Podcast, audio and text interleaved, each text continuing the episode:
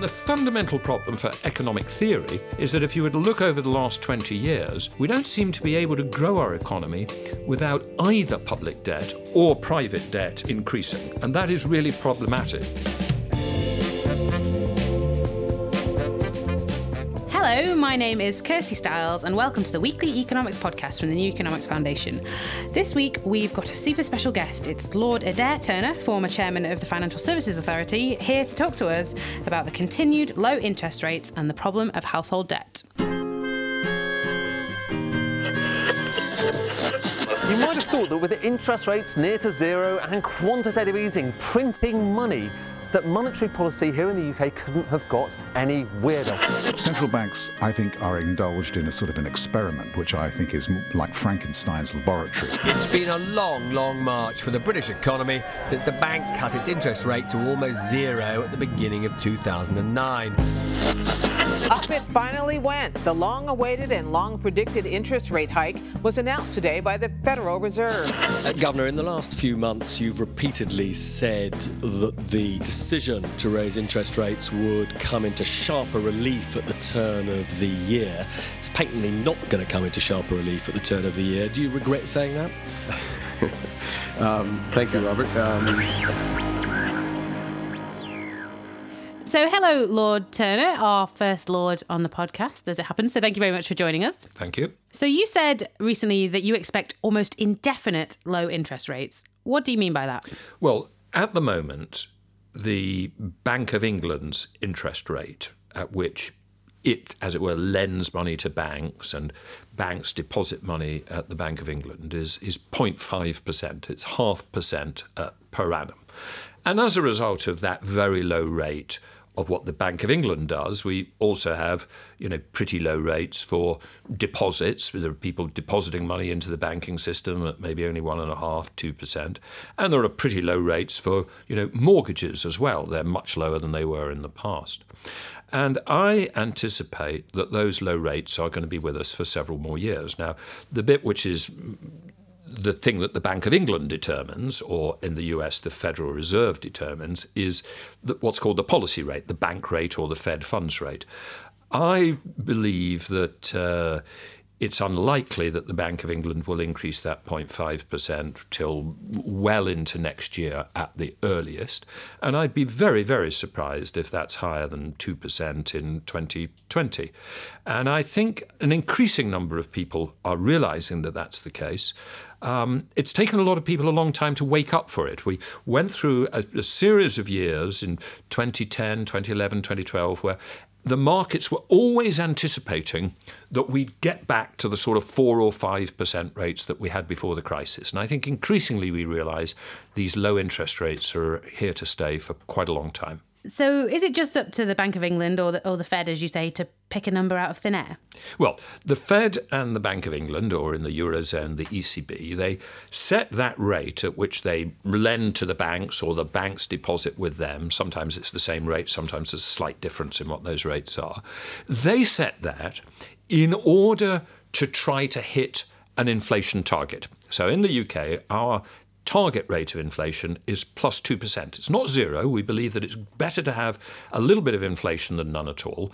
And the Bank of England is given a mandate by Parliament which says you must try and hit 2%, and you must try very hard to not make it more than 3% or less than 1%.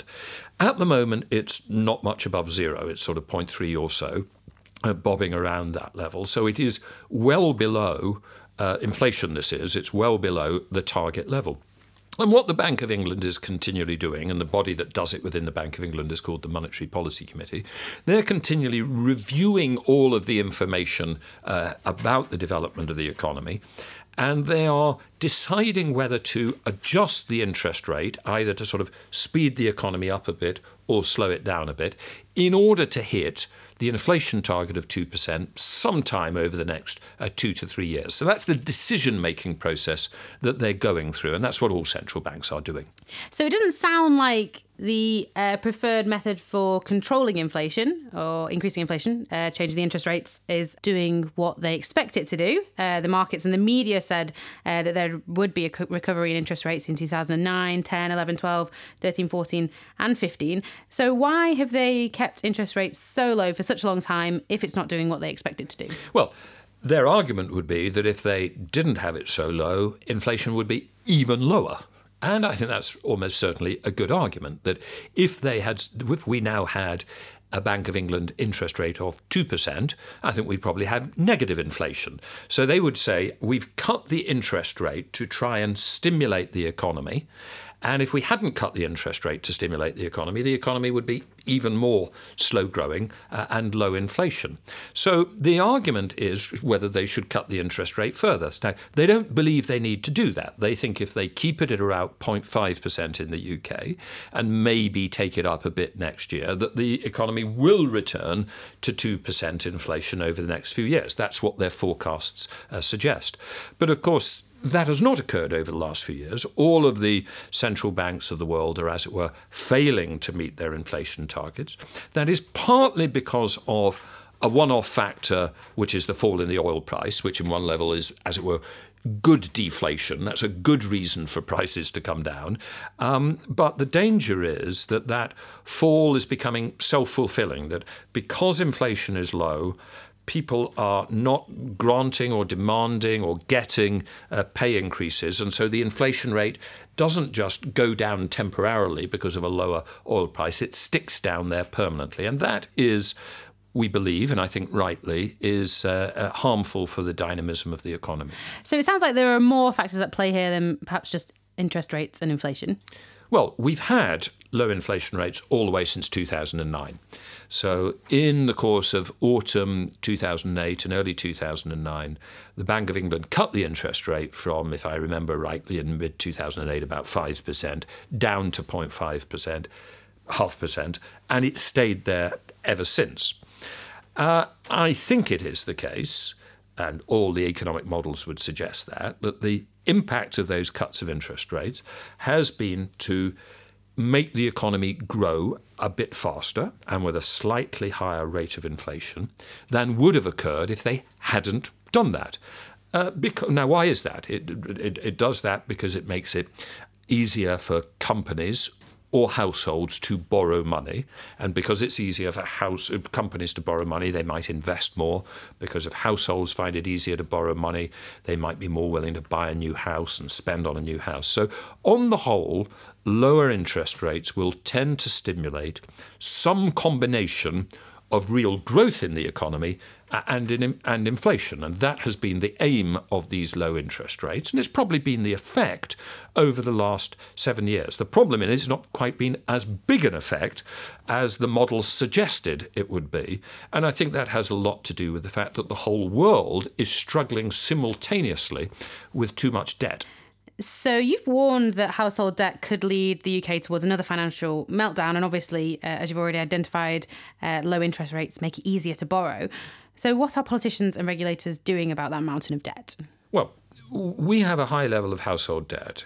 As a percentage of national income, it has actually come down in the last five years uh, since the crisis, because, or, or, even seven years, because we've had a, a, a, growth of mortgage debt in particular, which has been slower than the growth of the economy. We've had a little bit, not a huge amount, but some of what is called deleveraging, a, a reduction in the leverage ratio, the level of household debt relative to GDP.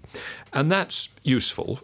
It has, however, been offset by the fact that public debt has gone up massively in that period. And to deal with the public debt, which is now 80% of GDP or thereabouts rather than 40% back in you know 2006 or 7, um, we've got fiscal austerity, we've got consolidation, cuts in public expenditure, and, and tax increases. And that will tend to slow the economy unless we then switch back to more private debt. And the fundamental problem, and it's a fundamental problem for economic theory, is that if you were to look over the last 20 years, we don't seem to be able to grow our economy without either public debt or private debt increasing. And that is really problematic because if the only way we know to grow economies is for one or other of those to increase and for the two combined to increase, which is what's been happening, then eventually we'll, we will face a crisis again. So at the moment, the growth of mortgage debt is not at a level where it is concerning. The growth of unsecured consumer credit is beginning to look a little bit faster than one would want. But one, one has to watch very carefully over the next several years is whether mortgage credit growth does return to the over rapid pace and the dangerous pace of growth which occurred before the crisis. So that sounds like debt, debt, and more debt. Um, you used to be chair of um, what used to be called the Financial Services Authority. What would you be doing now if you were still in that role? Well, we have this problem of too much debt. That raises two public policy issues. The, the first is what do we need to do to grow our economies to stop creating too much debt in the first place? And I have proposed a whole approach to that, which is completely different from the approach of the Financial Services Authority before the crisis and before uh, I became uh, chairman. In those years before the crisis, the FSA really had a philosophy that it wasn't its job to look at the total amount of credit uh, being created in the economy. And even if it had thought it was a job, it didn't have the tools to control the total amount of credit. So, since the crisis, we've set up within the Bank of England, and I was a very strong supporter of this, a thing called the Financial Policy Committee of the Bank of England. And this is a body where the regulators and the central bankers get together and they decide whether the total amount of credit being created in our economy is too much and whether we should slow that down by imposing loan to value limits on lending, loan to income limits, uh, uh, imposing higher capital requirements on the banks. So, in order to slow down the excessive growth of credit in the upswing, uh, I believe we need these very strong, what are called macro prudential tools, which we didn't have before the crisis and which, frankly, people didn't believe in before the crisis. Before the crisis, we sort of believed that the job of the Bank of England was to move the interest rate to achieve low and stable inflation, and that was pure, and that the job of the FSA was to apply a set of non changing rules in a non discretionary, somewhat legalistic fashion. And if they each stuck to those roles, everything would be fine.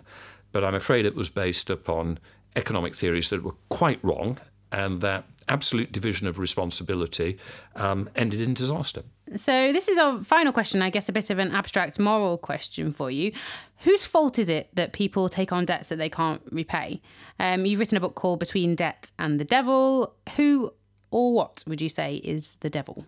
Ah, well, the devil in the title actually is, is about uh, the idea that you can print money to get out of too much debt. And I actually argue that you can, under certain circumstances, uh, do that. So the devil in my title is not the too much debt. What I'm drawing a distinction with is what people often think of as the devil as the person who tempts the politicians to print money versus private debt, which they think of as good. But if I go back to your question of, you know, sort of who's to blame, etc., I think we have to focus on the design of the overall system.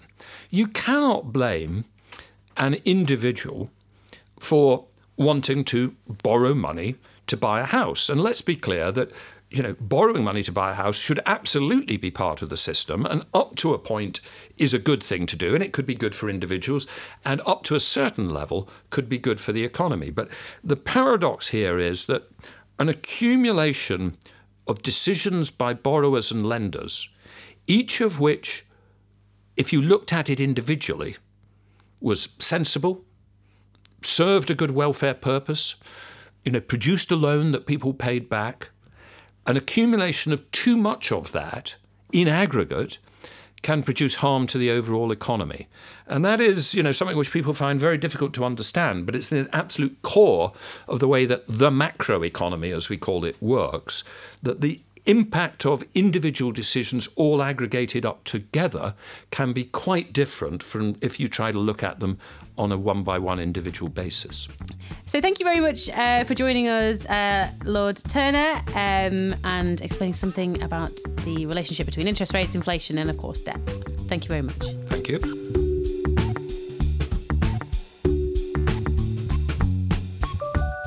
We'll be back at the same time next week. The Weekly Economics podcast is brought to you by the New Economics Foundation, an independent think tank and charity that campaigns for a fairer, sustainable economy. Find out more and get involved at neweconomics.org.